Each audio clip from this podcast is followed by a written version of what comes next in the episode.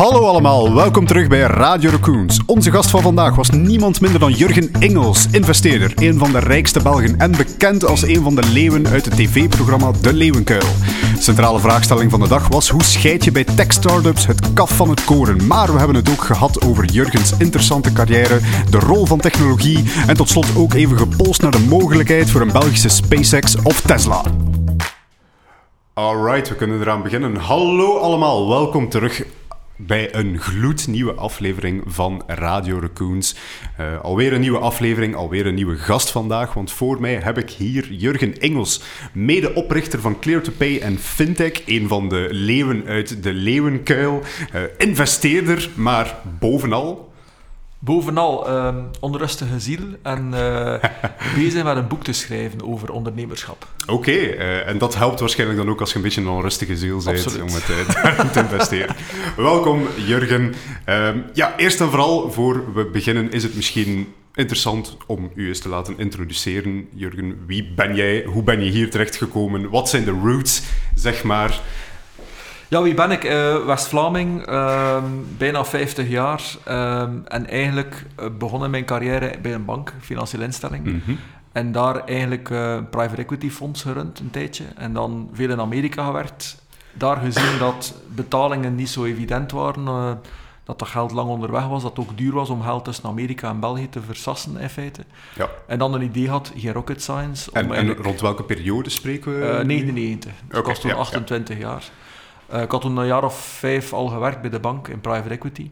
En dan eigenlijk dat probleem gezien. Uh, een beetje accident de parcours. Ik ben altijd nieuwsgierig. Hoe komt dat nu dat dat zo lang duurt? Dat dat geld uh, overgesluist wordt, dat dat zo lang duurt. en dan een idee had, allee, geen rocket science, maar gewoon een idee. Een bierkaartje, dat idee uitgewerkt. En dan een bedrijf opgericht, Clear2Pay, in, in 2000. En ehm, tussen 2000 en 2014 het bedrijf uitgebouwd eigenlijk. Heel veel plezier gehad, heel veel geleerd.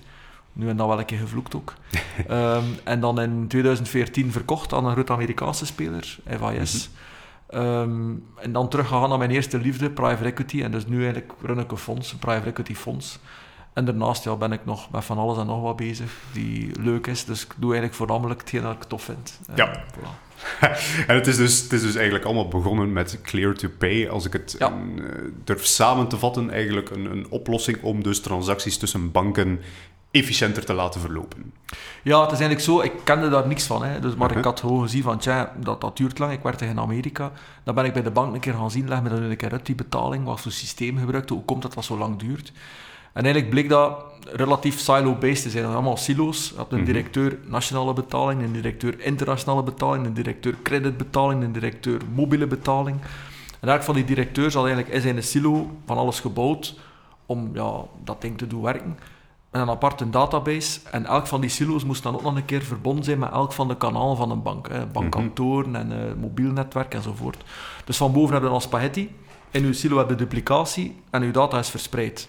En dat is eigenlijk niet logisch. Dus ik ben dan allee, geen rocket science idee, gewoon gezegd van als je nu alles uit die silo's bouwt in een gemeenschappelijke horizontale laag en alles één keer connecteert met API's naar de voorkant en alles op een centrale database, dan heb je een beter systeem. En dat is eigenlijk Clear2Pay geworden. Dus het is geen, geen rocket science, maar ja, niemand had eraan gedacht om het zo te doen kennelijk. Dus ja, voilà. Oké. Okay. Nu, dit klinkt als een soort oplossing. Je zegt het zelf, die, die technologisch redelijk eenvoudig is. Hè. Het idee klinkt ook wel... Uh, het is ook makkelijk uit te ja. leggen aan de mensen. Maar iets, iets doet mij vermoeden dat de grootste uitdaging daarin toch is om de banken zeg maar zelf aan boord te krijgen. Oh ja, absoluut. In het begin was dat niet evident. Hè. Ik heb een paar keer de deur tegen... We, hebben, we hebben een paar keer, niet, ik niet alleen, ook uh, andere mensen die het bedrijf mee opgezet hebben, de deur tegen ons neus gekregen van mm -hmm. snotap, wat weet hij daarvan, ga weg. Vooral in België trouwens. Uh, maar eigenlijk, de, de, de, tactiek die we gebruikt hebben, was denk ik een goede tactiek. En is een, trouwens een tactiek dat veel bedrijven zouden moeten gebruiken, zeker jonge bedrijven. Gewoon uw software weggeven in ruil voor referentie.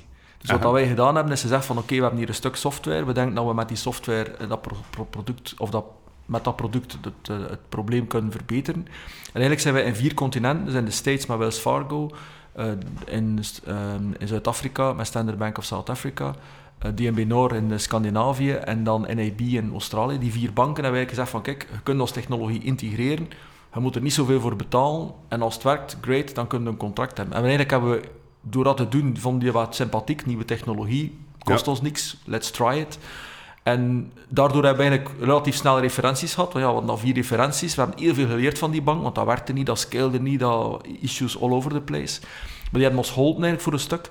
En op die manier hebben we eigenlijk dan, hadden we onmiddellijk vier referenties global, Mhm. waren we onmiddellijk vertrokken. En dat is eigenlijk een beetje de start. Dus eigenlijk moet je durven, als je opstart, ja, een beetje je product gratis of aan een lage prijs weggeven om referenties te hebben. Want het zijn uiteindelijk de referenties die credibiliteit geven.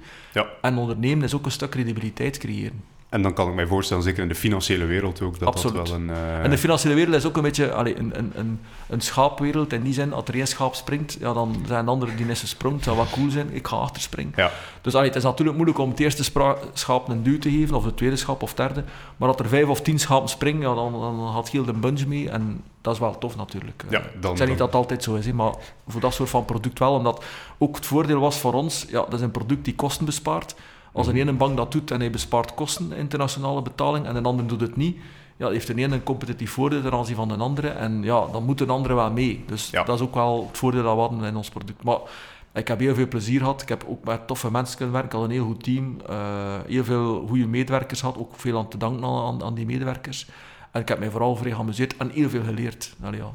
Dus, Ja. eh, Nu, ik kan me ook wel voorstellen, als eh, toen ook Belgisch bedrijf, vermoed Ja. ik. eh, de, eh, als Oh, Belgisch ja. bedrijf, Ja. zeg maar. De, de, ja, waarschijnlijk ook met kantoren in het buitenland, maar dus... ja, we hadden 23 kantoren. Dus op Oké. Dus, ja. eh, maar u zelf, u zelf zat nog steeds in België of u, u zat Ja, meer ik, in maar het ik, buitenland op ehm, allee, ik, ik, ik wilde per se ook twee keer per jaar echt wel naar de kantoren gaan. Dus twee keer per jaar ik Ja. een tour. En we hadden kantoren in Chili, we hadden kantoren in Australië, kantoren in, in, in allee, een beetje over de wereld eigenlijk. Allee, ik zei 23. Ehm, maar dat was wel vermoeiend. Op het einde was dat echt wel vermoeiend. Want iedere zes maanden dat je rond zit, ja, moet opnieuw beginnen. Dus, Ja, eh, ja.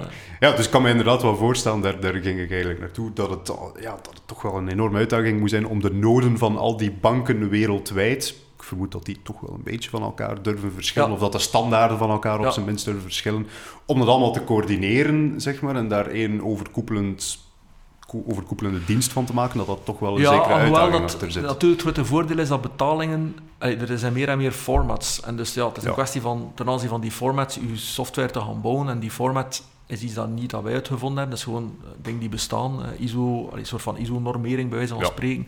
Een soort van Swift-messaging enzovoort. Dus dat is allemaal wel relatief goed gestructureerd. Dus het is niet zo dat je eh, iedere keer opnieuw moet dingen gaan uitvinden. Je hebt wel lokale verschillen tussen Amerika en, en, en, en tussen Europa en Azië en zo. Maar C, wat ik wel vind, het wordt soms wel overroepen. Hè. De mensen zeggen, ja, het is ingewikkeld, dan zie ik er hoe ingewikkeld dat is. Maar in C is dat zo ingewikkeld niet. De keer dat je daarin... Het is met alles zo, hè. als je je ergens verdiept in iets...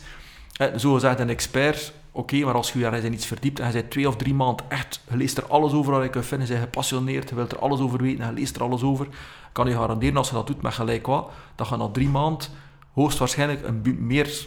allee, een, meer expert bent dan degene die expert is. En Ja. dat is heel grappig. Dus hetzelfde met payments. Dat lijkt ingewikkeld, dat lijkt moeilijk, maar het is gewoon een kwestie van eh iedereen te verdiepen. Dus, eh, Ja, kan ik me voorstellen.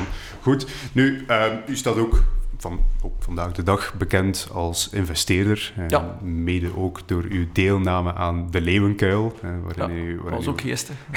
kan, kan, ik mij, kan ik me inderdaad wel voorstellen. Het zag er ook geestig Ja. uit. Eh, Maar nu, het was ook voor de scherm, of, of tijdens de opname was het geestig, maar achter de opname was het ook geestig. kan ik, Dus, kan, eh, ik, eh, kan ik me inderdaad wel voorstellen. Ja, het is misschien wel interessant om daar eens, daar eens wat meer aan te vertellen. Hoe, hoe kwam men eigenlijk bij u terecht? En, en, Ja, en vooral Ja. ook wat ik graag wil weten, wat, wat kregen jullie op voorhand bijvoorbeeld? Ik heb het programma intensief gevolgd, vond het Eigenlijk fantastisch. kregen we niks. Ah, niks. Dus, Niks, dus, dus- de dus- mensen die jullie zagen, het dat was niet de eerste keer... hadden, of dat wij Ook geen dat er cijfers, kwam, geen financiële nee, plannen? Nee, we wisten ook niet Ah, wie dat er kwam, dus ze kwam naar boven en dan, oké. Oeh, eh. Ze wisten niks. En wat dat, dat was soms wel... Natuurlijk, op, op het scherm zie je, ja, je ziet 10 minuutjes of 15 minuutjes, maar in principe duurde dat een uur. Hè, dat Ja, jullie Allee, grilden die Ja. een volledig ja, uur. voilà, ja, dus ja. maar je kunt dat natuurlijk geen uur uitzenden. ja. Eh, maar ik vond dat, waarom heb ik daar aan meegedaan? Allee, ik ben niet zo'n eh, voorstander van, zo van, die, van die shows en van die dingen of zo, maar ik vond het wel interessant omdat uiteindelijk de bedoeling was om mensen die er naar kijken, als ze er iets uit leren. Ja. Hm. En eigenlijk is dat wel tof als je er naar kijkt, dan zie je van oké, een investeerder, hoe kijkt die eigenlijk naar die dossiers? En ik heb ook veel mensen die gezegd hebben, ja, het was wel interessant, want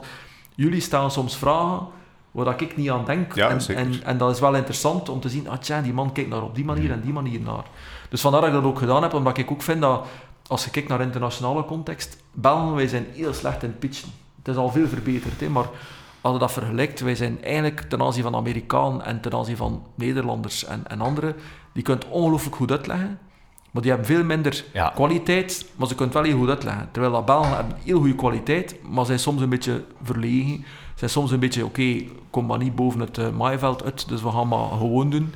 En daardoor missen ze eigenlijk opportuniteiten. Je ziet dat zelfs als je dat vergelijkt met, onze, met Nederland bijvoorbeeld. Hè, want wij- Ja, daar is al een wereld van Ja, verschil in. absoluut. Ja, wij zijn daar veel te nuchter in. Hè? Absoluut. Bescheiden in, misschien ja, te bescheiden. Ja, Ja. nuchter, nuchter ook zo van, oké, Ja. Oké, ik, heb, eh, ik heb iets die fantastisch is, maar oké. Ja. Waarschijnlijk heeft iemand anders dat ook Ja, wel, misschien beter. Zeker in de technologiewereld, verschil met Nederland is soms een beetje frappant. Ja, Het is aan het verbeteren. En dat is ook een van de dingen, denk ik, sinds 2014, waar ik persoonlijk ook veel energie in steek om zo... Kom aan, gasten. Ja. You can conquer the world out of Belgium. hè. Ik bedoel, eh, wij hebben hier ongelooflijk goede mensen, ongelooflijk goede universiteiten, slimme mensen. We zijn internationaal gefocust, niet genoeg, maar bon. Ehm, we hebben fantastische ingenieurs, we kunnen fantastische dingen doen. En wij kunnen hier perfect een Google of een Apple uitbouwen. Perfect. Er is geen enkele reden waarom dat, dat niet zou kunnen. Alleen zijn er een aantal ja, dingen die wat moeilijker zijn. Middelen, VC's, genoeg grote VC's hebben we niet. We hebben ook te weinig internationale ervaring. Onze mensen hebben te weinig, de jonge mensen, te weinig internationale ervaring. En we hebben, denk ik, en dat is het voornaamste, te weinig second generation entrepreneurs. Want wat ik eigenlijk zie is dat als je je bedrijf opzet, zijn je enthousiast, geleerd, je maakt fouten enzovoort. Als je de tweede keer een bedrijf opzet met de kennis en de ervaring die je hebt van de eerste keer, gaat je veel minder fouten maken, plus gaat ook veel sneller doen. Ja, En die snelheid, ik heb dat al een aantal keer gezegd, snelheid is superbelangrijk in het ondernemerschap van vandaag, in de technologische omgeving. En vroeger zeiden ze, wat, is, wat maakt een bedrijf succesvol? Een goed team, een goed product, grote markt en geld. Dat zijn zo de vier die altijd terugkomen in managementboeken. Maar er is eigenlijk een vijfde element, en dat is tijd. In die zin dat de beste bedrijven zijn eigenlijk diegenen die tijd kunnen reduceren. En tijdreductie is iets raars, maar je kunt eigenlijk tijd reduceren doordat je niet door een leercurve moet. Enerzijds, omdat je zegt, Ja. ik weet wat dat moet, en oké, fijn. Maar je kunt ook door tijdreductie doen door gewoon technologie te gaan gebruiken, doordat je het proces kunt versnellen, efficiënter maken. En als je met tien man op je accountingdepartement zit en je gebruikt geen technologie en je doet het allemaal nog manueel, bij wijze van spreken, dan zou het goed kunnen zijn dat je maar twee mensen mee nodig hebt en dat je met een stuk technologie die boekhouding kunt automatiseren. Ja. Dus technologie en ervaring zijn eigenlijk twee facetten die maken dat je die tijdreductie kunt doen. En als je als bedrijf opstart en je concurreert met de rest van de wereld, maar je hebt die tijdreductie, je gaat altijd een voorsprong hebben dat een ander niet meer kan inhalen. Je gaat uiteindelijk succesvol zijn. ja. Dus vandaar tijdreductie, superbelangrijk. Oké. Nu, het is in een aantal interviews met u ook al aan bod gekomen dat u zelf zegt van, ja, ik, ik beschouw het een beetje als mijn doel om die ervaring als investeerder ook over te brengen naar eh, ja, nieuwe bedrijven. Ja. Eh, men leest ook af en toe is dat het, eh, als, als start-ups op zoek zijn naar investeerders, dat het soms minder gaat om het geld. Allee, het geld is natuurlijk ook nog altijd Ja. belangrijk, moet niet uh, onnozel doen, maar eh, het netwerk eigenlijk, hè, de ervaring Ja. die daarbij komt kijken. Nu, ik durf dat wij zelf eh, kunnen zeggen, bijvoorbeeld Wim, eh, hij hij zal het zelf niet leuk vinden om vernoemd te worden, want eh, zelden in de spotlights. Maar we hebben zelf ook zo'n beetje een, een mentor gehad bij het oprichten eh, van dus ja, zowel Craftworks enerzijds, ook bij Brainjar anderzijds. Iemand die eh, de, het, eh, wat is het, knallen van de zweep kent, is misschien een goed spreekwoord daarvoor. En, en ja, die... die dat is inderdaad van eh, onschatbare waarde, Ja. dat iemand met Ja, ervaring daar... Maar ook, eh, wat ik ook, allee, na, na, het na Clear to Pay in 2014 zijn er heel veel mensen die mij, ja, tof, toch goed gedaan, maar ja, het chance had en het is een lucky shot. En, Mhm. en dan dacht ik van, ja, oké, chance, je moet altijd geluk hebben. Geluk is een belangrijke factor, maar lucky shot, ik ben daar niet van overtuigd dat dat nu een lucky shot was. Je moet natuurlijk geluk hebben, daar ben ik mee overtuigd, maar je kunt het geluk ook wel wat verbreden. En in 2014 heb je dan gezegd, ja, is dat nu een lucky shot of niet? Weet je wat, laat ons een keer dat model dat we toepassen van hè, die tijdreductie, laat ons dan een keer toepassen op een aantal kleine bedrijfjes. Ja. En dat hebben we dan gedaan. Dus we hebben eigenlijk eh, op die manier allee, Guard Square geholpen, hè, het bedrijf van Heidi Rakels, van op het begin. We hebben, bij Silverfin zijn we betrokken geweest. Eh Trendminers eh, hebben we eigenlijk een turbo opgezet. Ehm, Bright Analytics, Cumulaio, Deliveract zijn we nu aan het doen. Dus we hebben eigenlijk een zeven, achttal bedrijven. Dan zeggen we, oké, kleine bedrijfjes, twee man en een paardenkop, goed team, goed product. Laat ons Ja. dan een keer meehelpen en ondersteunen. En dat kan natuurlijk toeval zijn, omdat we toevallig de juiste gekozen hebben, dat kan. Maar wat je eigenlijk ziet nu, na, na vijf jaar, is dat al, niet allemaal, maar toch veel van die bedrijven zijn echt wel succesvol. Hè. Silverfin, Card Square, eh, Fast 50, nummer 1 en nummer 2 de Fast 50. Deliveract nu heel hard aan het groeien. Trendminer verkocht aan Software AG. ehm, eh, Bright Analytics heel hard aan het groeien. Allee, die bedrijven groeien wel. En dus mijn filosofie is een beetje van, oké, die filosofie van tijdreductie en, enzovoort, eigenlijk zou de overheid of zouden wij als society dat veel meer moeten doen voor ons bedrijf. Niet voor allemaal, want ze kunnen niet allemaal succesvol zijn, maar degenen die echt waarvan dat we het gevoel hebben dat kunnen wereldspelers worden, die zouden we veel beter moeten omkaderen. Met geld, maar ook met ervaring, met kennis, met kunde enzovoort. En, en allee, dat, dat is een beetje iets dat wij op kleine schaal doen met een aantal bedrijven om toch aan te tonen van ja, Peer-to-Pay was geen lucky shot. Er zit een systematiek en zit er filosofie in. Het is vooral die filosofie dat je moet toepassen. Hoe moet ik dat dan in praktijk zien? Want ik kan me inbeelden waar vroeger misschien, of vaker in het buitenland zelfs nog, de mentaliteit was van take the money and go. Hè, en dat het niet echt smart capital was, om het zo te zeggen. Terwijl dat nu veel meer eh, de tendens is. Maar hoe moet ik dat in praktijk zien? Dat- dat is Nemen jullie al- dan een zitje in de board? Of is Ja, dat dan echt letterlijk dat wel, dat de mensen wel. die hier langskomen Ja. en eh, de setting waar we nu zitten, een pintje drinken en eens Voilà. babbelen over? Dat is denk ik waarschijnlijk eerder de... Ja, maar het gaat eigenlijk voornamelijk om, om ja, het- openstellen van uw netwerk. Ja. Eh, Ik geef een voorbeeld. Als hij zegt, ik wil geld ophalen, en ik ken niemand, maar ik ga wel geld ophalen. Hij gaat naar Londen gaan, gaat dan een junior gast zien van de, van de VC-fonds. Die gaat dus zeggen, nice. En die gaat zeggen, kom ik Ja. in drie weken terug voor de partner. Dan hadden de partner van de partner zien, en de partner van de partner van de partner. Totdat je, eh, zes maanden later hadden dan de, de Ja. gast zien, de, echt een toppartner van zo'n Die fonds. geld kunnen Die dan introduceren. beslist. Hè? En die beslist dan, gaat misschien beslissen positief, maar hij is zes maanden verloren. Ja. Terwijl als wij zeggen, ja, maar die partner kennen we, dat dossier is goed, we weten bij die partner, hè, we, bellen en we zeggen, we hebben hier een dossier die interessant is voor u, ja, dan reduceert de tijd. Hè. Dat is nu één voorbeeld. Een tweede voorbeeld kan ook zijn dat je zegt, ja, ik moet mensen zoeken. Ik heb Mhm. een salesgast nodig. Belangrijk. Ja, eh, wat doe je? Je zegt, ja, ik ken daar eigenlijk niet, dan ziet er een toffe gast uit, kan er een toffe P, kan er een pint mee drinken. Oké, ik ga die een sales maken, ja, vergist u. Mhm. Allee, drie maanden verloren, nieuwe sales, nog een keer drie maanden en Ja. de derde keer goede keer. Oké, maar ondertussen zijn we weer zes maanden kwijt. Dus wij zeggen ook van ja, we kennen die sales en die sales heeft daar al gewerkt en die kennen we, misschien moeten die. Dus Mhm.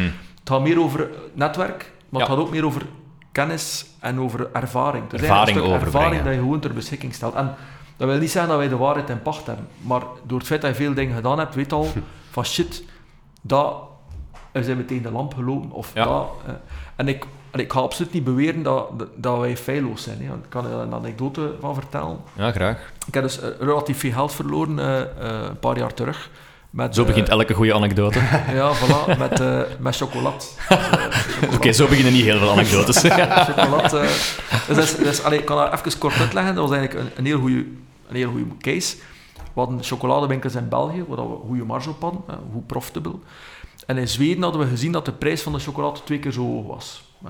En de kostprijs om personeel, huur enzovoort, was ongeveer 25% hoger. Dus wij dachten, great, Goeie business case, ja. business case. Dubbel omzet, 25% meer kost, meer marge. In België is het marge is goed, dus we gaan nog meer marge Mhm. draaien. Great. Dus wij kopen de licentie voor een, een chocoladeproduct in België, eh, een van de, van de spelers in België. We kopen de licentie voor Zweden. En we zeggen, we go for it. Drie winkels in prachtige winkels trouwens in Stockholm. Eh, Ik krijg altijd zeer aan mijn hart dat ik eraan denk. Maar bon. dus wij doen alles by the book, maar echt alles. Dus we doen marktonderzoek, prijzen, we- doen testen met, met Zweden, van die chocolatof, wat vinden van die kleur, wat vinden van de verpakking, zouden die prijs betalen, prijs geen issue, kwaliteit heel goed, fantastisch product. Wij zeggen, dat is hier in de Jacos. Ja. Wij doen die winkels open. Hè. Eh, die eerste klant komt binnen, de eerste klant vraagt twee pralines. Ik kijk naar elkaar, ja, twee pralines, oké, fijn. Tweede klant komt binnen, vraagt drie pralines. Enzovoort en zo verder.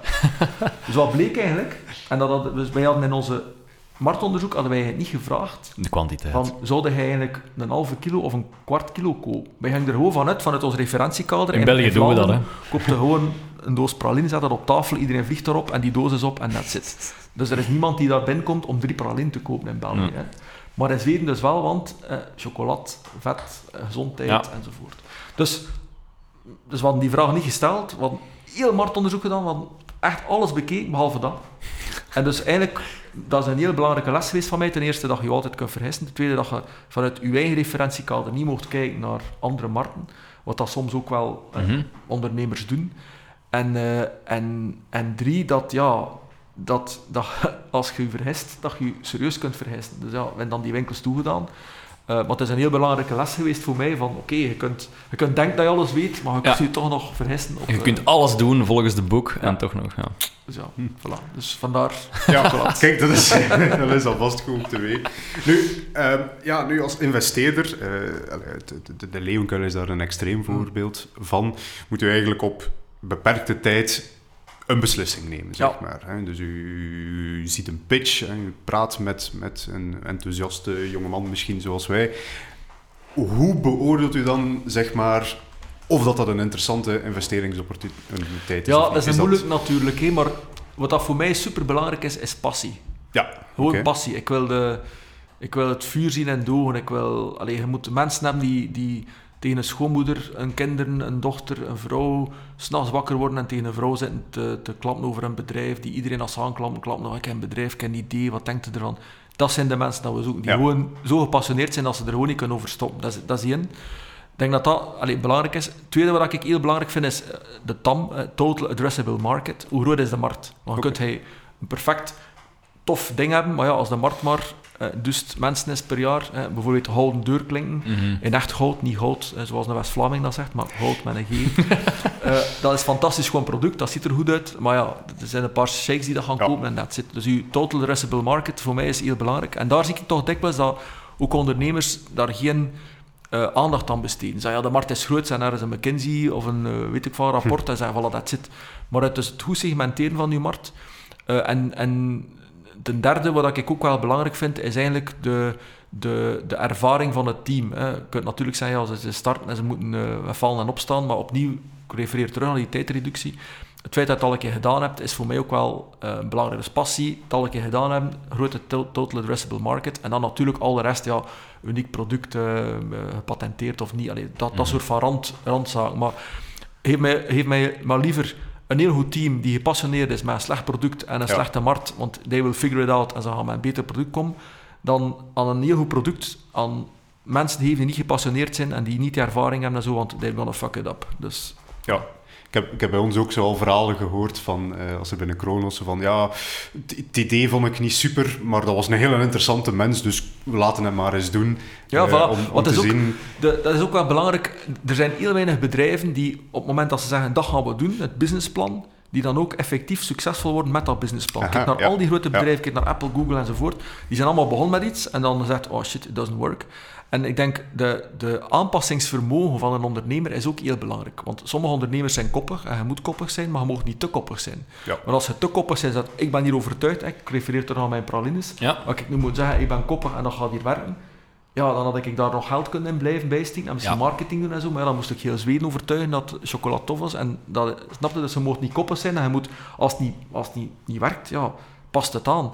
En er zijn te weinig, denk ik, ondernemers die zijn zo eh, gepassioneerd, oké, fijn, maar je moet ook durven aanpassen. Zeggen, het werkt niet, we gaan het aanpassen. En Ja. wat je eigenlijk ziet, is dat de beste ondernemers zijn diegenen die eigenlijk bijna eh, darwinistisch de aanpassingsvermogen hebben om zich telkens aan nieuwe, nieuwe situaties aan te Mhm. passen. En uiteindelijk vinden ze de manier en boef, de- worden ze succesvol. Dus dat adaptief vermogen, de passie en een total addressable market zijn allee, belangrijke componenten. En dat is iets dat je, dat je misschien heel snel je zou denken van ja, een, een, een, een VC. Meestal heb ik na drie minuten of na vijf minuten heb ik door dat gaat hier werken of niet. Dat is heel raar. En Ja. ik kan niet zeggen hoe komt dat. Dat is een Gut een- feeling. dat is een Ja. gut, ja, dat is een gut feeling. En geleerd met vallen en opstand overhissing te doen. Dat ze zeggen, hoe komt dat nu dat, dat we dachten dat dat goed ging zijn, dat is toch niet gewerkt. Dat je zegt, shit, ja, eigenlijk wisten we het. Want we hadden toch een voorgevoel. Dus ook daarmee, als ik nu twijfel, dan doe ik het nooit. Ja. Nooit. Dus als ik zeg, hmm, ik weet het niet, misschien wel, misschien niet, ik ga dat nooit, daar investeer ik nooit in. Dus je moet echt overtuigd zijn. En in welke fase komen die mensen vaak hier? Want wat voor VC is Smartfin vooral? Is dat echt heel early stage? Of is het van bedrijven hebben zich al gewezen en gaan echt een doorgroei maken? Een We doorstart hebben maken? eigenlijk twee fondsen. Dus Ja. we hebben Smartfin Ventures. Ja? Dat zijn fondsen, dat is een fonds eigenlijk van 15 miljoen, is geen groot fonds, maar toch. Mhm. Waarbij dat we eigenlijk bedrijven helpen die al 500.000 euro tot een miljoen omzet Ja. doen. En we helpen die eigenlijk tot aan 10 miljoen te geraken. Dat is, dus Mhm. dat zijn geen start-ups, want ze hebben al een product, hebt al Ja, omzet. en ze zijn 500.000 bezig, ja. En dan hebben we het tweede fonds, het tweede fonds, dat is eigenlijk 240 miljoen. En daarmee gaan we bedrijven die al 10 miljoen omzet doen. Meestal, allee, kan ook zijn vanaf 5, als ze zeggen, ja, de groei is goed. Ja.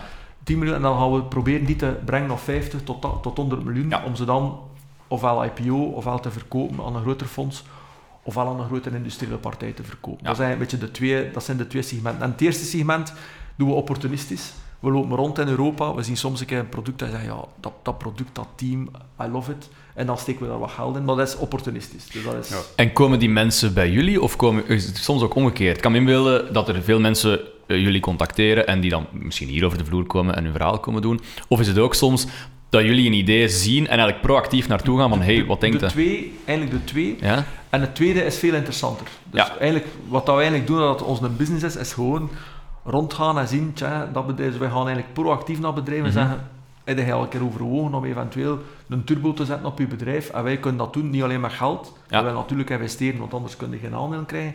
Maar voornamelijk met toegevoegde waarde. Dat we zeggen, kijk, wij kunnen nu wel om M&A te gaan doen. Ja. We kunnen nu wel om in Duitsland binnen te gaan in die markt. We kunnen nu wel met het zoeken van de juiste mensen om eh, te gaan schalen enzovoort. Dus, Ja. Fantastisch.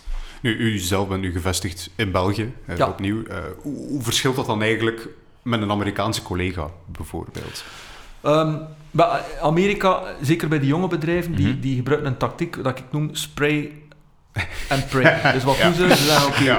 tien bedrijven, pft, ze pakken er gewoon tien random. Meestal zijn ze nog in dezelfde sector, meestal bedrijven die met elkaar Ja, ook nog concurrenten vaak, ja. hè, voilà. En dan zeggen ze, oké, let them fight. En er gaat één of twee wel overblijven. En dan gaan we met die één of twee die overblijven, gaan we het verlies van die andere acht dat we gespreid hebben, betalen en that's it. Eh, dat is een, een heel goede strategie in die zin, dat werkt. Want je ziet eigenlijk statistisch dat je 10% tot 15% kans hebt. Ja. Dus oké, fijn, maar dat is statistiek. Hè. Ja.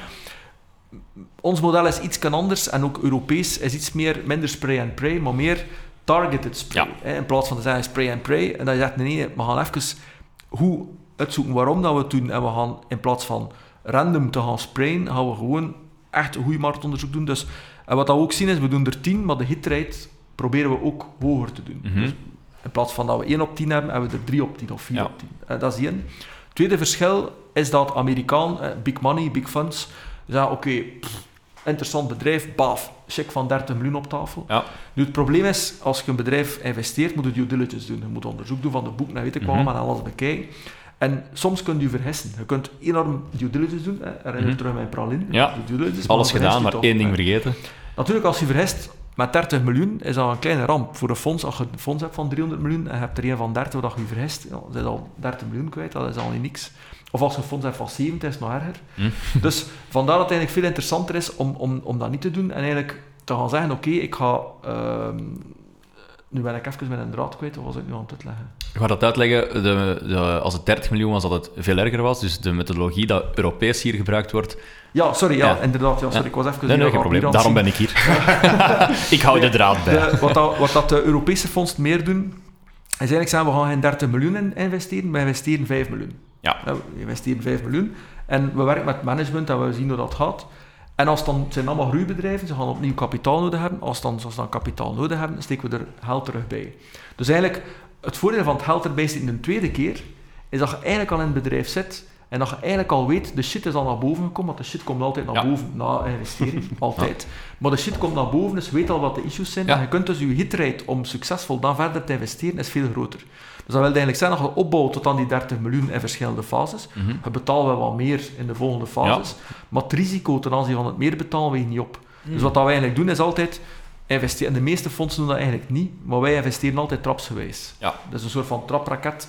En dan van de 10 hadden er twee doen wat hij zegt, ja, we hebben er geld Ja. in gestoken, maar we doen niet verder. Hè, Ja. Want management is toch niet wat we gedacht hadden, het product is toch niet wat we gedacht hadden, de markt is niet wat we gedacht hadden. En dan een drie of vier zeiden, oké, hoe, we gaan een beetje verder gaan, maar niet all the way. En dan bij twee, drie hadden echt all the Ja. way, uh, investeren tot 30, 40 miljoen per Dus het maakt de investering veel duurder, maar uw succesratio is veel groter. Ja, Ah, Oké, correct. fantastisch. hè. Dus vandaar dat het anders is dan Amerikaan. ja, ja, tuurlijk. iets meer, iets meer upside misschien hebben, maar Ja, ook meer lage valorisatie, veel centen op tafel, maar weinig succes misschien op... eh, dus Amerika spray and pray risico nemen, Ja, België iets meer target, of Europa iets meer targeted en iets, iets meer gefocust en trapsgewijs. Fantastisch. Begrijp ik dan ook goed dat, dat u zelf eigenlijk al, al de iets matuurdere bedrijven over de vloer krijgt, in, Ja. tegen- in contrast met eh, twee mensen uit een garage Ja, die eigenlijk wel. eh, Eigenlijk wel. iets aan het uitbouwen Maar, zijn. maar we zien die, ik zie die wel ook privé. Allee, ik zie ook mensen die komen en zeggen... Dus ik zie wel veel dingen. Maar ja, het probleem is ook een beetje tijd. Hè. Ik bedoel, Je eigen tijd helaas nog niet reduceren. En die die dat gaat uitvinden, dat, eh, dat zou cool zijn. Eh, Jezelf klonen of zo, dat zou nog interessant zijn. Eh, maar dus ja, tijd is een belangrijke component. Is ook een, naast geld is tijd ook een hele belangrijke factor. Want tijd kun je niet comprimeren. Dus van tijd heb je nooit genoeg. En of je nu veel geld hebt of weinig geld, Mhm.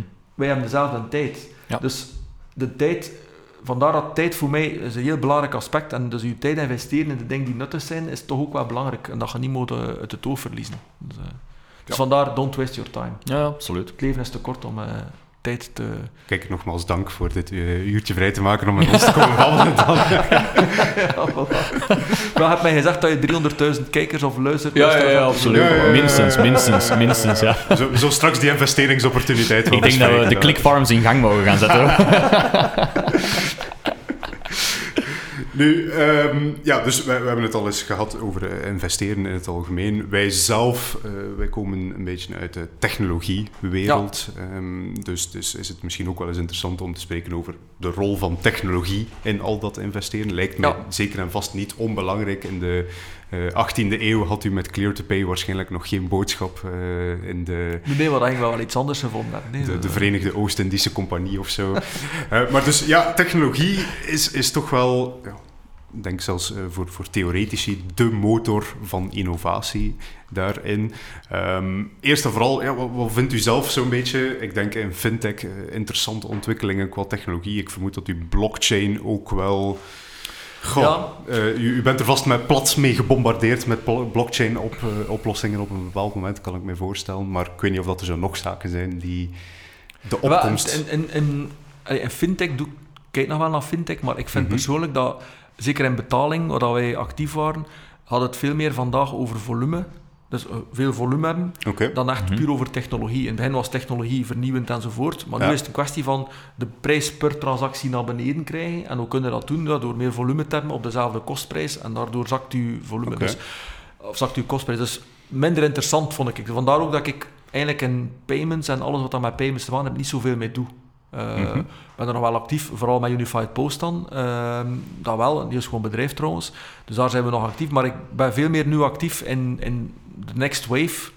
Uh, rond alles wat dat met financial technology te maken heeft. En dat is volgens mij meer langs de accounting kant. Dus het automatiseren van de volledige accounting cycle. Ja. als je kijkt boekhouders en zo, dat is, sorry, maar dat is nog archaïs. boekhouders, de manier dat die... Dat het, allee, het is nu wel verbeterd, er is meer technologie. Maar ja, dat is niet meer van deze dag. Hè, dat je, je doet een betaling, mm -hmm. je krijgt dan een, een, een, een, je gaat op restaurant, krijgt een btw-bonnetje. Dat btw-bonnetje moet dan een expense note steken. Een expense note moet dan naar je bedrijf. Dat bedrijf moet dat dan uitbetalen, enzovoort en zo verder. Dat, dat, is, dat is niet meer van deze wereld. Dus ik denk dat de komende tien jaar, en dat is nu geleidelijk aan begonnen, dat is ook de reden waarom ik in Silverfin en Bright Analytics investeer, dat eigenlijk de bedrijven die automatisatie gaan doen end-to-end, vanaf het moment dat je een betaling doet tot de volledige verwerking in mijn ERP, in mijn SAP-systeem, in mijn cashflow-planning enzovoort, zodat dat, dat allemaal geautomatiseerd is. Ik ben CFO, ik kom s'morgens aan mijn bedrijf, druk op een knop, boef, ik zie volledig mijn liquiditeitspositie, ik zie volledig mijn expense notes, alles geautomatiseerd. Daar gaan we naartoe. Ja. En dus die wereld van accounting, van het technologieperspectief naar fintech, vind ik veel interessanter. En ik denk dat de komende vijf jaar dat er daar grote opportuniteiten gaan zijn. Dus uh, meer dan in payments. Ja, niet dat payments ja. interessant zijn, maar Mhm. dat gaat meer over volume. En volume is meer operations. En operations is niet echt mijn, mijn ding. Ik bedoel, ik, allee, ik ben zeker niet de beste operator om, om als CEO of zo uh, ding te gaan opereren. Dat is niet mijn, dat, dat is niet mijn passie. Hè. Ja, Voilà. ja, maar dan op een technologisch vlak, als we dan zeggen naar, naar de nieuwe golf, uh, ook, ook qua automatisatie, dan bent u misschien wel meer betrokken met technologieën zoals artificiële Ah, ja, ja, intelligentie. absoluut. Ja, ik ben daar heel hard... Allee, quantumtechnologie, ben daar even ook... Ja, ook, ja, daar uh, dat vind ik zeker nog eens eh, over hebben. Ik vind dat heel interessant. Um, ook omdat, allee, artificial intelligence nu, iedereen spreekt over artificial intelligence, maar artificial intelligence voor mij is eigenlijk niet anders dan het automatiseren van statistiek. Hm. En het goede aan uh, artificial intelligence en aan quantum technology Mhm. is eigenlijk dat op termijn statistiek, waar we allemaal een probleem mee hadden aan UNIF, dat gaat eigenlijk verdwijnen. Want statistiek is eigenlijk steekproeven om te zien hoe dat een bepaalde populatie zich gedraagt. Dus je kunt niet iedereen interviewen, nog heeft de capaciteit niet, de tijd niet enzovoort. Dus wat doe je? Dat is mijn, eh, dat is mijn Mhm. populatie, ik doe een steekproef en dan ga je dus via statistiek gaan zien dat gedrag van die steekproef is dat relevant voor de populatie. Ja.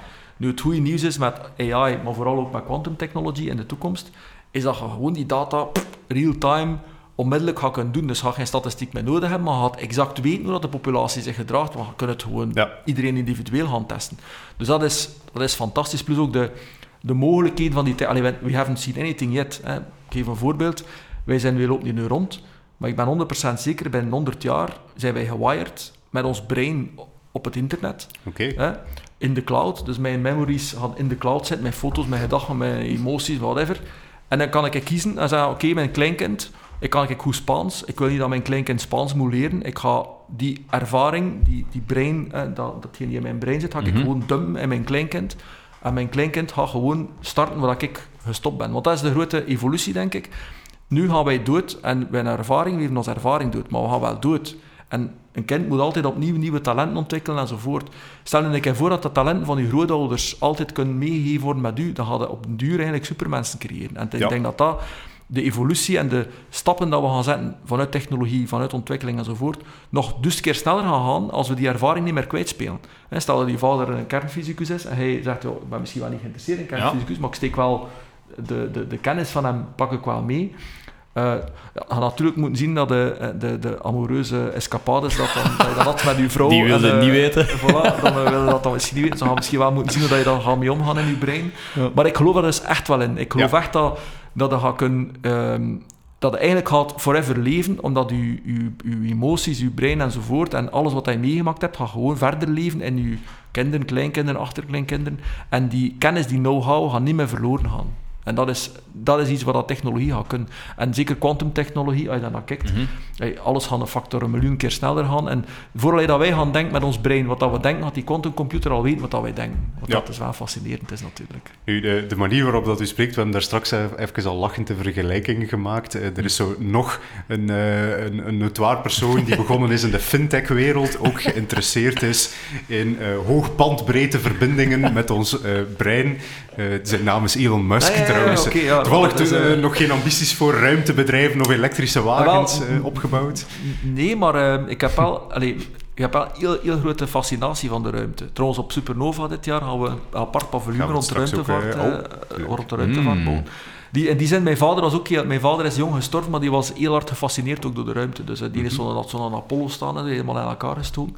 Dus, eh, dus ik verzamel eigenlijk iets, dat is totaal geen waarde, maar als astronaut, ik weet niet of je dat weet, als astronaut van het Apollo-programma en de Russen ook, naar de ruimte ging, ja, dat kon zich niet verzekeren. Ik kon niet zeggen, ik ga een verzekering pakken als ja, ik niet terugkom. ja, ja, ja. En dus wat dat Die de NASA... kaartjes Ja, zeker? wat de NASA gedaan had, was dat ze kaartjes tekenen, een envelop, soort van first day cover. Met, eh, en dan werd dat eigenlijk bijgehouden. En in het geval als ze niet terugkwamen, dan konden de weduws eh, die envelopjes verkopen. Nu, de NASA is dan begin die enveloppen in de markt eh, laten circuleren. Dus van de Apollo 7 tot Apollo 17. Ik denk dat je er 4, 5 per Apollo hebt. Dus je hebt er, eh, denk ik, eh, een, een, een goede veertigtal, denk ik, verschillende. Dus die verzamel ik. Totaal geen waarde, je kunt er niks mee doen. Ja. En dus, maar dat is wel tof, omdat die allemaal getekend zijn door de astronauten. En dat is wel cool. Hè. Ehm, dus, dus, ik, allee, dus ik ben wel bezig met, met, met ruimtevaart. Ehm, ik vind dat gewoon fascinerend. Plus ook, ik vind ook het, fascinerende gedachte, de, de, de, het heelal duidt uit, allee, eh, deint uit, duidt uit, nee, deint uit eh, en iets. Maar ja, als je van in, in, als, je, als er iets is dat uiteindt in, in, in iets, dan, dan moet het er wel iets zijn op het moment dat het uiteindt. Dus wat is er dan?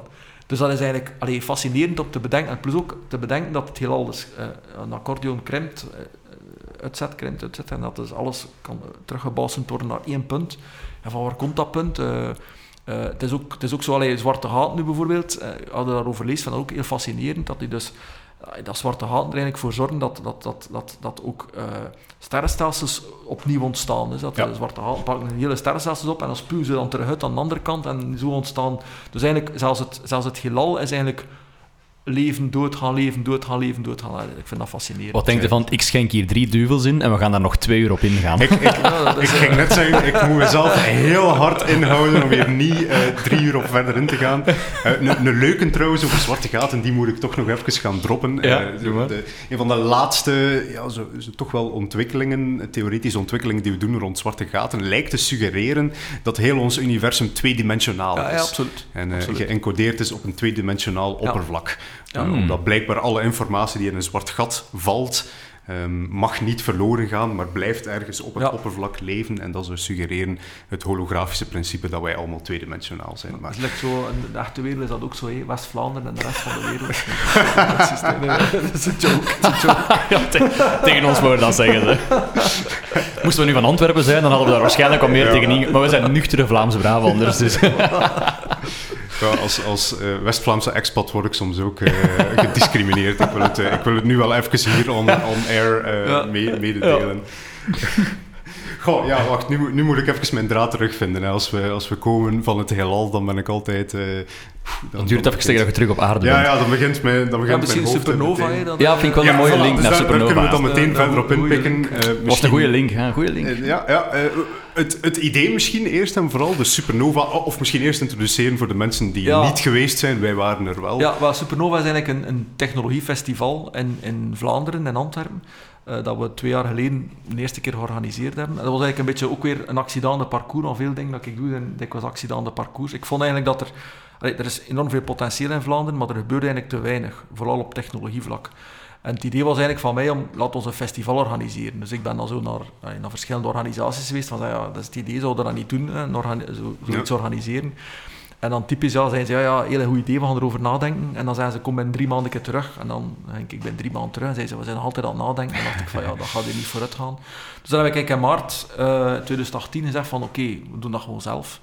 Uh, met, een, met een paar vrienden. En dan hebben we Vlaanderen die er aan bij betrokken mm -hmm. ook, omdat die ook op zoek waren naar iets zo van... Uh, en, uh, en zo eigenlijk is Supernova ontstaan.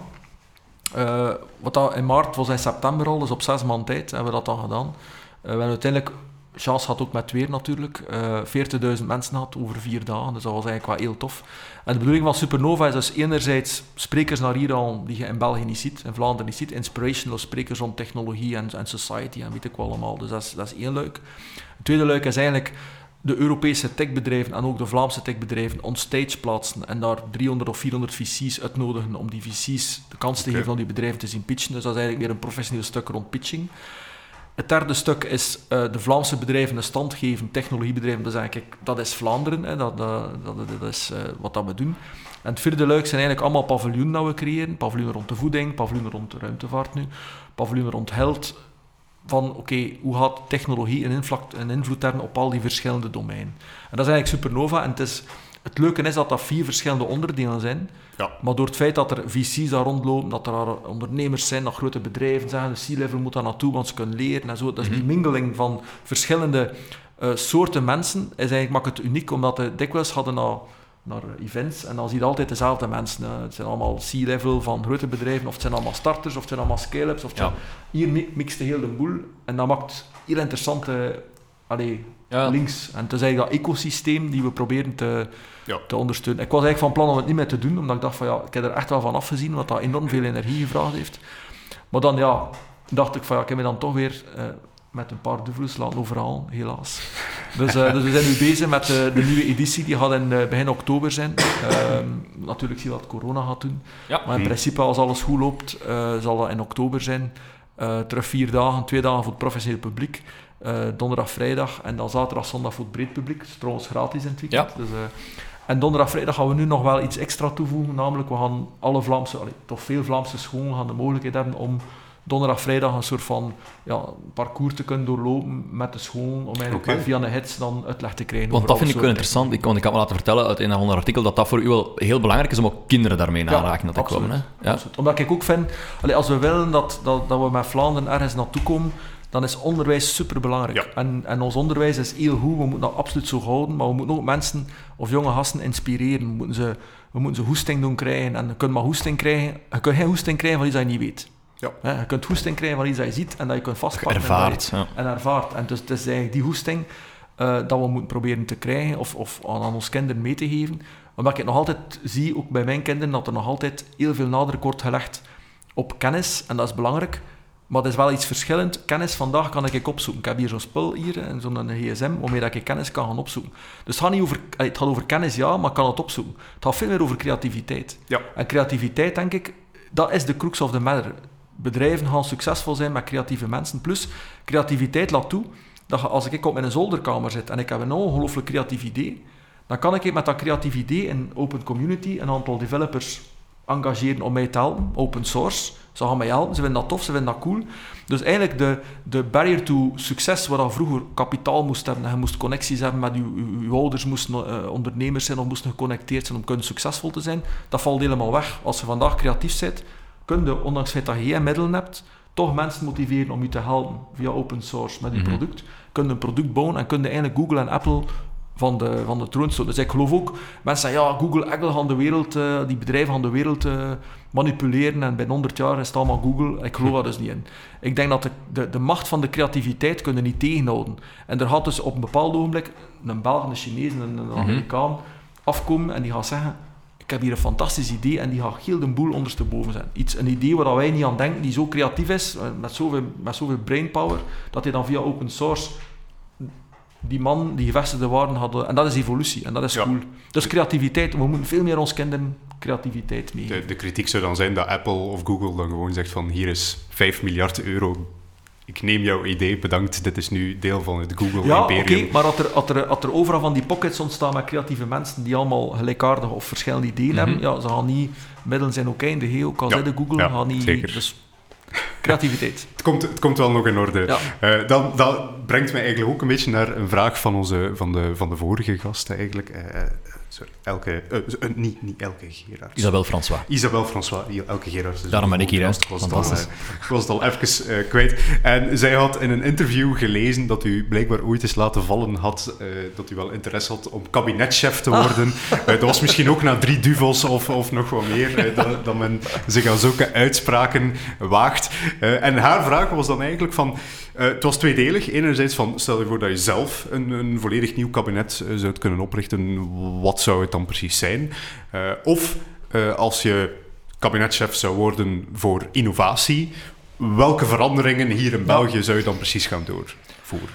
Well, ik, ben, ik heb eigenlijk en Sok gestudeerd. Dus eigenlijk, ik ben een beetje voorbestemd om okay. de politiek te gaan. Nu, um, ik ben ook graag bezig met cijfers, dus minister van Financiën zou ik ook wel, uh, wel willen worden. Maar bon, als je dan kijkt naar, naar, naar uh, wat ik vind, is dat we uh, eigenlijk onze middelen in Vlaanderen veel te veel versnipperen. Dus ik zou al eerst mm -hmm. zeggen van geen versnippering meer, laat ons gewoon één of twee of drie sectoren zoeken waar we zeggen, daar kunnen we echt het verschil maken wereldwijd. Laat ons daar centers of excellence van bouwen. Ja. biotechnologie is een groot voorbeeld. Maar biotechnologie is er gekomen dat er een paar mensen waren die ook zodanig zot waren om te zeggen, ik ga een keer tijd en energie steken om uh, dat ecosysteem op te bouwen. En die mensen zijn er eigenlijk in geslaagd om dat te doen, los van de overheid. Ja. Ik denk dat we ook andere sectoren hebben dat we dat ook kunnen doen. Hè. Ik denk dat bij heel specifiek fintech, daar is de kalf verdronken, daar hebben we de mogelijkheid gehad, maar we hebben dat niet gedaan, niet gepakt. Oké, okay, fijn. Maar denk op gezondheidszorg bijvoorbeeld, geld, daar, we zijn een van de beste landen ter wereld, daar kunnen we zoveel meer doen en zoveel meer bedrijven creëren rond geld en alles wat dat met geld te maken is, dat we daar echt succesvol in de wereld kunnen worden. Dus ik zou zeggen, oké, vergeet al de rest, we doen alleen dat, dat en dat. Mhm. Ik kies drie of vier sectoren, maar ik organiseer het wel zo dat Duitsers, Engelsen, Amerikanen zeggen, ja, als je geld iets wil doen, dan moet je naar België komen. Dus eigenlijk mensen aantrekken hier, buitenlanders aantrekken hier, om van hieruit een Center of Excellence te bouwen en eigenlijk op die manier eigenlijk bedrijven, spin-offs enzovoort te kunnen creëren om innovatief te zijn. Dus ja. geen verspreiding van middelen. Want nu, het probleem vind ik nu, is dat iedereen krijgt zo'n beetje. Ja, dus er zijn 30 of 40 uh, organisaties. Er zijn ook veel middenstandorganisaties, en organisaties die dan opkomen voor de belang van. Ja, dat zijn allemaal secretaressen, die allemaal kosten en dat moet allemaal gedekt worden. Dus als je dat dan allemaal rekent, hè, om te betalen, dat eerst, hoeveel zit er al over om echt dingen mee te doen? Ja, minder, want eerst moet alle structuur betaald worden. Dus ik zou zeggen, oké, minder structuur en, en meer rechtstreeks naar het eindpubliek.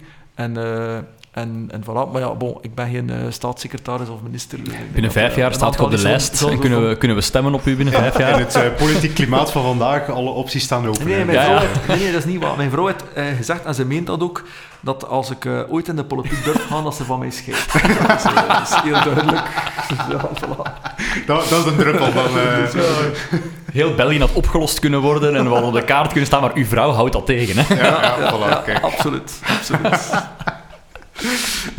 en um, is, dat, is dat eigenlijk een, een moet zeggen, zeker als het gaat over innovatie, is dat eigenlijk een, goh, durf ik het een, strijd te noemen, een strijd die we op Belgisch niveau kunnen, moeten voeren, of, of moeten we daar toch een trapje hoger naar het Europese gaan kijken? Ja, maar innovatie voor mij is, is ook een mentaliteit. Hè. Ik bedoel, dus wat ik zeg, vaak wordt er gedaan van oei oei ai ai, het is heel ingewikkeld, dat is heel moeilijk en of oei oei ai ai. En, mhm. en ook van soms mensen die een beetje vakidiotisch gaan spreken dat het allemaal ingewikkeld is. Ik vind dat persoonlijk opnieuw de creativiteit. Er zijn zoveel dingen dat we kunnen doen door gewoon creatief naar een probleem te kijken en na te denken op een creatieve manier. Mhm. Dat dat volgens mij niet zo is dat je dat maar op Europees niveau kunt doen. Om, je kunt dat perfect op kleiner niveau doen. Je kunt perfect een bedrijf een idee hebben en vanuit dat idee een bedrijf opzetten dat 100, 200, 300, 500 miljoen omzet doet. In Vlaanderen. We, Ja. we zijn er nog niet in geslaagd. Hè. We, zijn- we hebben een aantal goede voorbeelden. En Colibra is, is er eentje van. Maar we, kunnen, we moeten eigenlijk 100 Colibras kunnen creëren. En dat moeten we doen. En ik denk, in plaats van over verschillende sectoren dat te doen, laat ons één of twee sectoren kiezen. Laat ons daar eh, 100 Colibras in bepaalde sectoren doen. En innovatie, denk ik, is ook een stuk eh, ja, nadenken en, en creatief zijn en, en gaan zien wat gebeurt er in de wereld, welke technologieën zijn er, wat kan ik die technologie gaan inpassen in hetgeen dat ik doe om mijn, mijn processen efficiënter te maken enzovoort. Dus het is niet alleen puur het, het ehm, vinden van nieuwe dingen, maar ook het toepassen van hetgeen die al bestaat. En daar zijn wij ook niet zo goed in, hè, Ja. in België. In die zin dat we eens proberen te zeggen, ja, we, we, we- willen iets vernieuwen en we proberen het dan zelf te ontwikkelen. Soms kunnen we gewoon zeggen, kijk, we gaan ook al een keer kijken in de wereld wat er bestaat en we implementeren dat en dan gaan we daarop verder bouwen. Eh, dus voor mij hoeft dat niet op Europees niveau te zijn. Kan natuurlijk wel, het is beter dan de coördinatie enzovoort. Maar nog een keer, Allee, ik ga het anders zeggen. Als je kijkt hoeveel belasting betalen wij, hoeveel, hoeveel middelen heeft de overheid. Als we nu gewoon een keer zouden zeggen, we pakken 100 of 150 miljoen, en ik geef toe, dat is een, een pak geld, dat is ongelooflijk Ja. veel geld. Hè. Maar we steken 150 tot 200 miljoen in een fonds, en we gaan met dat fonds bedrijven helpen, Belgische, om te Mhm. innoveren, maar ook om hè, naar het buitenland Ja. te gaan, overnames te doen in het buitenland. We gaan die gaan begeleiden, we gaan daar niet alleen geld aan geven, maar ook echt pure begeleiding van mensen in de field enzovoort. Ja, dan denk ik dat we veel verder kunnen geraken. En dan denk ik dat de toegevoegde waarde van die 200 miljoen op termijn veel, veel groter gaat zijn. Dan... Je kunt natuurlijk zijn, het is 200 miljoen, maar ja, we, leggen nu ook wel, we doen nu ook wel veel investering. Nee? We leggen Mhm. mee, we leggen- misschien moeten we toch een keer durven te zeggen van, we gaan daar nu een keer echt in investeren. En in plaats van eh, 10 of 20 miljoen, gaan we daar een keer een lab op geven en een keer eh, Center of Excellence bouwen en we gaan daar echt in investeren, zoals dat we investeren in autostrade. eh, van, van Brussel naar, naar, Ja. naar Oostende. En we gaan een keer eh, niet investeren in autostrade of minder. En we gaan echt een keer daarop eh, Ja. inzetten. En wat is de reden dat dat niet hoger op de agenda staat nu? Waarom gebeurt dat niet? Ja, ik denk persoonlijk dat Ja. dat... Het is long term. Hè. Ik Ja. bedoel, een politieker die dat doen, ja, die gaat dan misschien beslissing nemen. Maar de resultaten Ja. Mhm. ervan gaan we misschien wel binnen tien jaar zijn. Dus hij gaat daar nooit zelf de, de, de Ik ga vruchten nooit van in zijn, plukken. in zijn termijn de vruchten ja, van dus plukken. de mensen dan zeggen, hij een toffen, hij heeft hier een miljard of, of 200 of 300 miljoen Ja. gebruikt. En we zien daar niks van. Terwijl die, auto, die autostrade die er binnen twee jaar ligt. Ja, maar eigenlijk Ja. zou die iemand met visie hebben die zegt van ik ben niet geïnteresseerd in herverkozen te worden, ik wil doen wat goed is voor het land en we gaan dat gewoon opzetten. Punt. En daar helaas zie ik weinig allee, staatsmannenachtige politiekers die, die die ambitie hebben of die die durven hebben om dat gewoon door te duwen. Voilà, ik zal vast stemmen en misschien toch Ja. een keer praten met uw vrouw. of, of overwegen hoe belangrijk uw vrouw is voor u. En dan. Je moet kiezen, hè. Je moet kiezen, hè. Oké, eh, een heel interessant gesprek. Kijk, ik ga toch nog even tijd maken op aan, tegen aandringen van eh, collega's, vrienden en familie in. eh, ga ik er toch een vaste rubriek van maken, de filosofische uitsmijter. Ehm, ja, dus ik ben er de vorige keer mee begonnen na mijn, na mijn gesprek eh, met onze tweede gast, moraalfilosoof. eh, dus ik, ik, ik was filosofisch geïnspireerd en ik dacht, eh, ik zoek een, een relevante eh, filosofische gedachtenexperiment, zeg maar, dat we samen kunnen gaan doen. Eh, ik, had, ik had zitten nadenken, eh, ja, u, u bent natuurlijk nauw betrokken met economie en investeringen enzovoort. En een van de zaken die dan naar boven kwam is, eh, ik praat veel over artificiële intelligentie, eh, en daarbij gaat het vaak over emergente verschijnselen.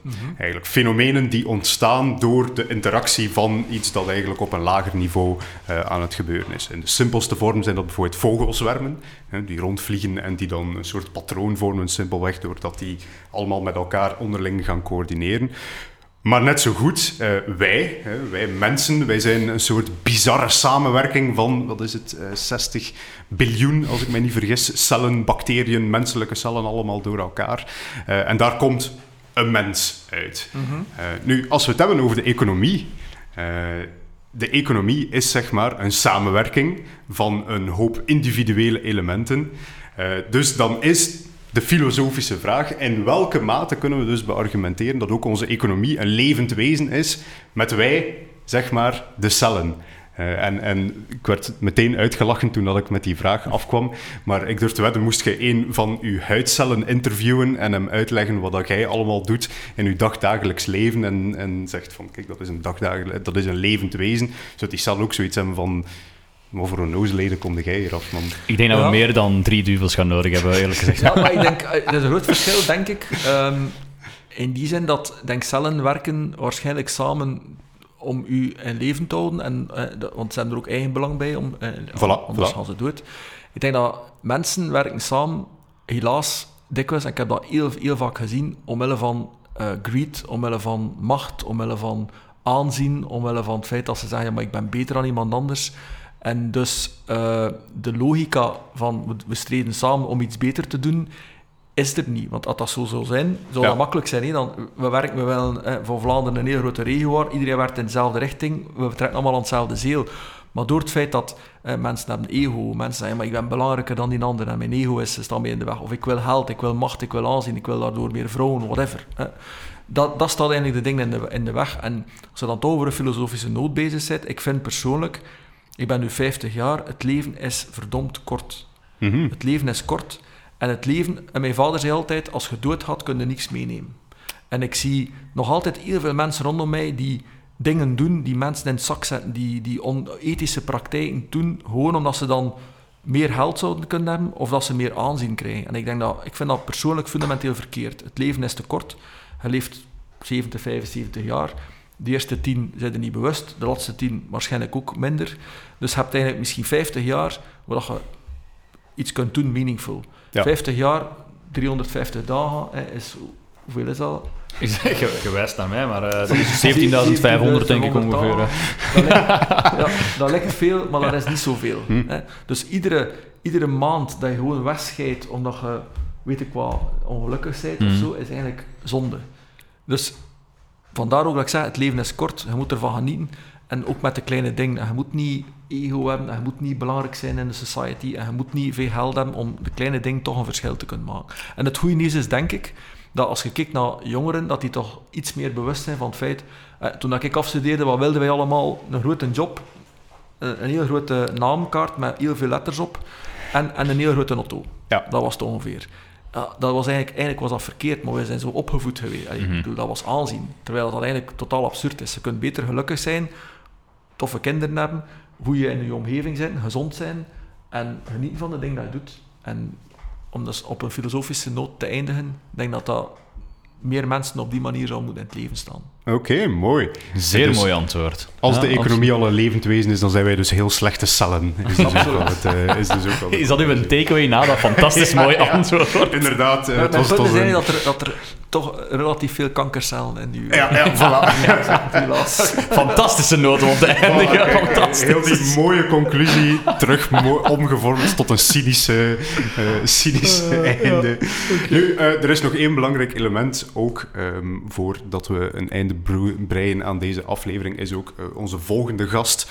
Ehm, nu moet ik zien dat ik mij niet vergis. Ja, Elke, Elke Gerard. Ehm, specialiseert zich in authentieke in- intelligentie, human capital expert ook. Eh, dus zoals gezegd, elke gast laten we ook een vraag stellen voor onze volgende gast. Heeft u toevallig al een idee Een idee. Ehm, of een ja, topic misschien, waarover misschien ze... een topic ze- is... allee, ik, ik ben nogal een believer in parallel eh, leren, of parallel werken. Oké. Eh, En wat bedoel ik daarmee? De meeste mensen vandaag hebben een seriële carrière. Mhm. Ze beginnen in een bepaalde sector, ze doen daar ervaring op, dan gaan ze liefst naar een andere in dezelfde sector om dan meer te verdienen enzovoort. En zo gaan ze tot aan een, eh, tot aan een Ja. eh, pensioen. Dus ze zijn serieel gevormd. Oké, Ja. geen probleem, goed. Want ik ben, ik, ik, ik ben tegen serieel gevormd. Ik ben een heel grote voorstander van parallelvorming. Wat bedoel ik daarmee? Dat je, terwijl je aan het werk zit, zit je gefocust. Maar je doet, terwijl je aan het werk bent, doe er nog iets anders ernaast. Ja. Je hebt een vriend die CFO is en zegt, ja, ik kan je wel met je financieel plan kunnen wel leren. Of je hebt een ingenieurvriend die Excel-sheets goed is en zegt, ja, kunnen we dat een keer... Of je zit bestuurder in een bedrijf, Ja. of je gaat in een, in een VZ2 gaan helpen. Eh, Je leert andere, andere sectoren, andere vaardigheden. En die vaardigheden die je dan opdoet gedurende de jaren en in het begin van je carrière, gaan u eigenlijk helpen om dingen te gaan doen, ook in je eigen sector, en nieuwe belang en die creativiteit te stimuleren. Dus mijn vraag is eigenlijk heel concreet, wat vinden je daarvan, van dat idee? Vinden dat bullocks, bullshit? Of Ja. ja. dat parallel denken is eigenlijk iets wat we allemaal zouden moeten doen. Nu, misschien nog eraan toevoegen, bedrijven zijn daar niet klaar voor. Want zelfs in de meeste contracten staan nog altijd Dat je mag. niet mocht andere dingen doen buiten hetgeen hij doet voor het Ja. bedrijf. Wat ik persoonlijk totaal Ja. eh, Dus is er daar een evolutie of, een, of, of wat is haar visie daarop? Hmm, Oké, dan denk ik dat dat Een fantastische ja, vraagstelling. toch wel ik, iets is waar dat wij ook wel wat, wat over te zeggen hebben. Eh, Dat is eh, een beetje wat, dat- wat dat wij ook wel doen bij Raccoons. Eh, is er een nieuw idee? Ja. Eh, ga er maar mee aan de slag. Ga er maar een nieuw bedrijfje rondgemaakt. Het is de reden dat ik eh, een paar maanden lang drie uur elke nacht naar eh YouTube-filmpjes heb zitten kijken over quantum computing. Ja, ja, en daar nu ook een bedrijfje heb rond opgericht eh, rond Ja. die quantum computing. Dus oké, goed, dat is zeker en vast een topic Ja. dat we daarin eh, gaan meenemen. Eh, Sam, eerst en vooral, zijn er nog zaken die ik eh, vergeten ben, moet vermelden? De typische dingen. Moest er nog vragen zijn voor Jurgen, dan vragen we altijd als ze die naar ons sturen en dan spelen wij die nog graag Ja, door naar u. Geen probleem. Ehm, en voor de rest, als het boeiend is, dat ze zeker mogen liken en subscriben, want dat helpt ons ook om een groter bereik te krijgen en dit te kunnen blijven doen. Voilà, kijk, en daarmee zijn de verplichtingen afgerond. En dan rest mij alleen nog om u te bedanken, Jurgen, Ja, voor uw tijd. drinken? Ja, eindelijk. Nu kunnen we- nu kunnen we het is na 12 uur, heb ik gezien. Dus ik weet niet wat de is policy is. acceptabel. Oké, dank u wel. Alright.